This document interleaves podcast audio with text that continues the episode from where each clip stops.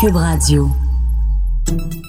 Salut, c'est Charles Tran avec l'équipe Dans cinq minutes. On s'intéresse aux sciences, à l'histoire et à l'actualité.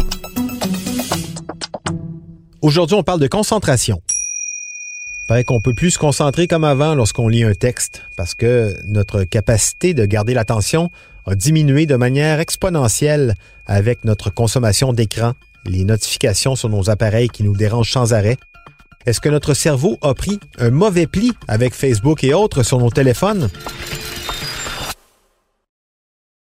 On appelle ça le développement cognitif. Pour certains chercheurs, on est entré dans l'ère de la distraction perpétuelle et ce développement cognitif, il est altéré par ces nouvelles réalités que sont les écrans, les notifications, les alertes, les sons, les vibrations qui, à tout bout de champ, nous sortent de notre concentration.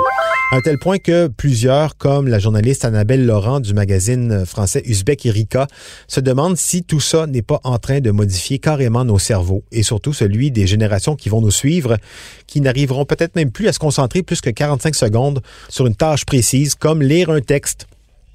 Déjà, elle le note, même nous, les plus vieux, disons, ceux qui ont connu l'expérience de la lecture de longs textes, eh bien, on remarque qu'on ne lit plus comme avant. La concentration, l'attention ne sont plus les mêmes. D'ailleurs, le débat sur cette question occupe des dizaines de chercheurs, des neurosciences, des sciences humaines, des sciences sociales, et ce débat n'a pas fini de diviser. Parmi les plus alarmistes, on retrouve Nicholas Carr, auteur du livre The Shallows, What Internet is Doing to Our Brains, en français Internet rend-il bête, prix Pulitzer, essai en deux mille onze. Encore aujourd'hui, il persiste en disant que la faculté de lire en profondeur ne disparaîtra pas, mais elle sera probablement limitée à une part de plus en plus réduite de la population. Lire des livres sera donc réservé à une élite, à en croire ce monsieur Carr, ce qui va creuser encore un peu plus la fracture sociale. Pour parler de cette fracture, il y a quelques années, le philosophe Matthew Crawford, lui, euh, faisait la comparaison avec les aéroports. Pour la majorité, les salles d'attente bruyantes avec les annonces, la publicité partout et donc de la distraction en permanence. Et pour les élites, des salons plus feutrés, zen, silencieux, avec de la concentration. C'est-à-dire, donc, selon ce philosophe, que la concentration, ça devient de plus en plus un luxe. Pour Nicholas Carr, lire sur du papier, c'est sans doute la manière la plus efficace pour se protéger de la distraction, pour cultiver sa concentration. Le papier nous entraîne à contrôler notre attention. Avec l'écran, c'est tout à fait l'inverse qui se passe. Selon lui, avec les écrans, fini la lecture profonde, fini les pensées contemplatives, on est entré dans un état permanent de distraction. Et ça, c'est causé directement par les écrans, par les téléphones intelligents. Une chercheuse en neurosciences cognitives, spécialiste de la dyslexie, Marianne Wolf, craint même que l'ère numérique étouffe nos capacités de penser les plus essentielles comme l'analyse critique, l'empathie, la réflexion. Une menace non seulement pour la démocratie, écrit-elle, mais à plus ou moins long terme aussi une menace pour notre espèce.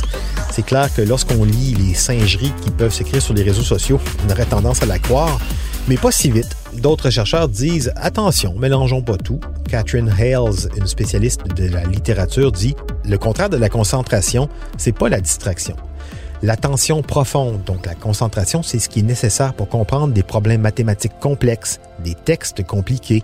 L'attention profonde peut être complémentaire avec ce qu'elle appelle l'hyperattention, qui nous permet, comme dans le cas des téléphones, de passer rapidement d'un sujet à un autre, donner différents degrés d'importance à différents sujets.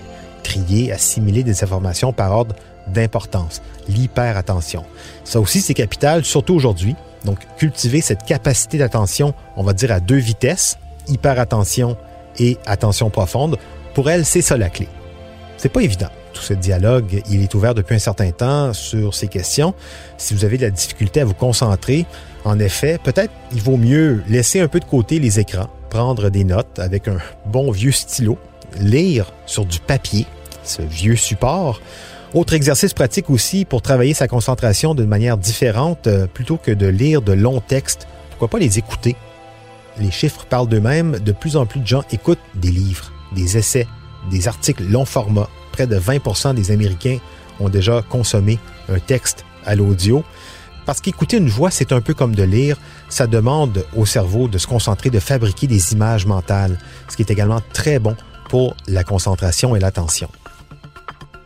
C'était en cinq minutes.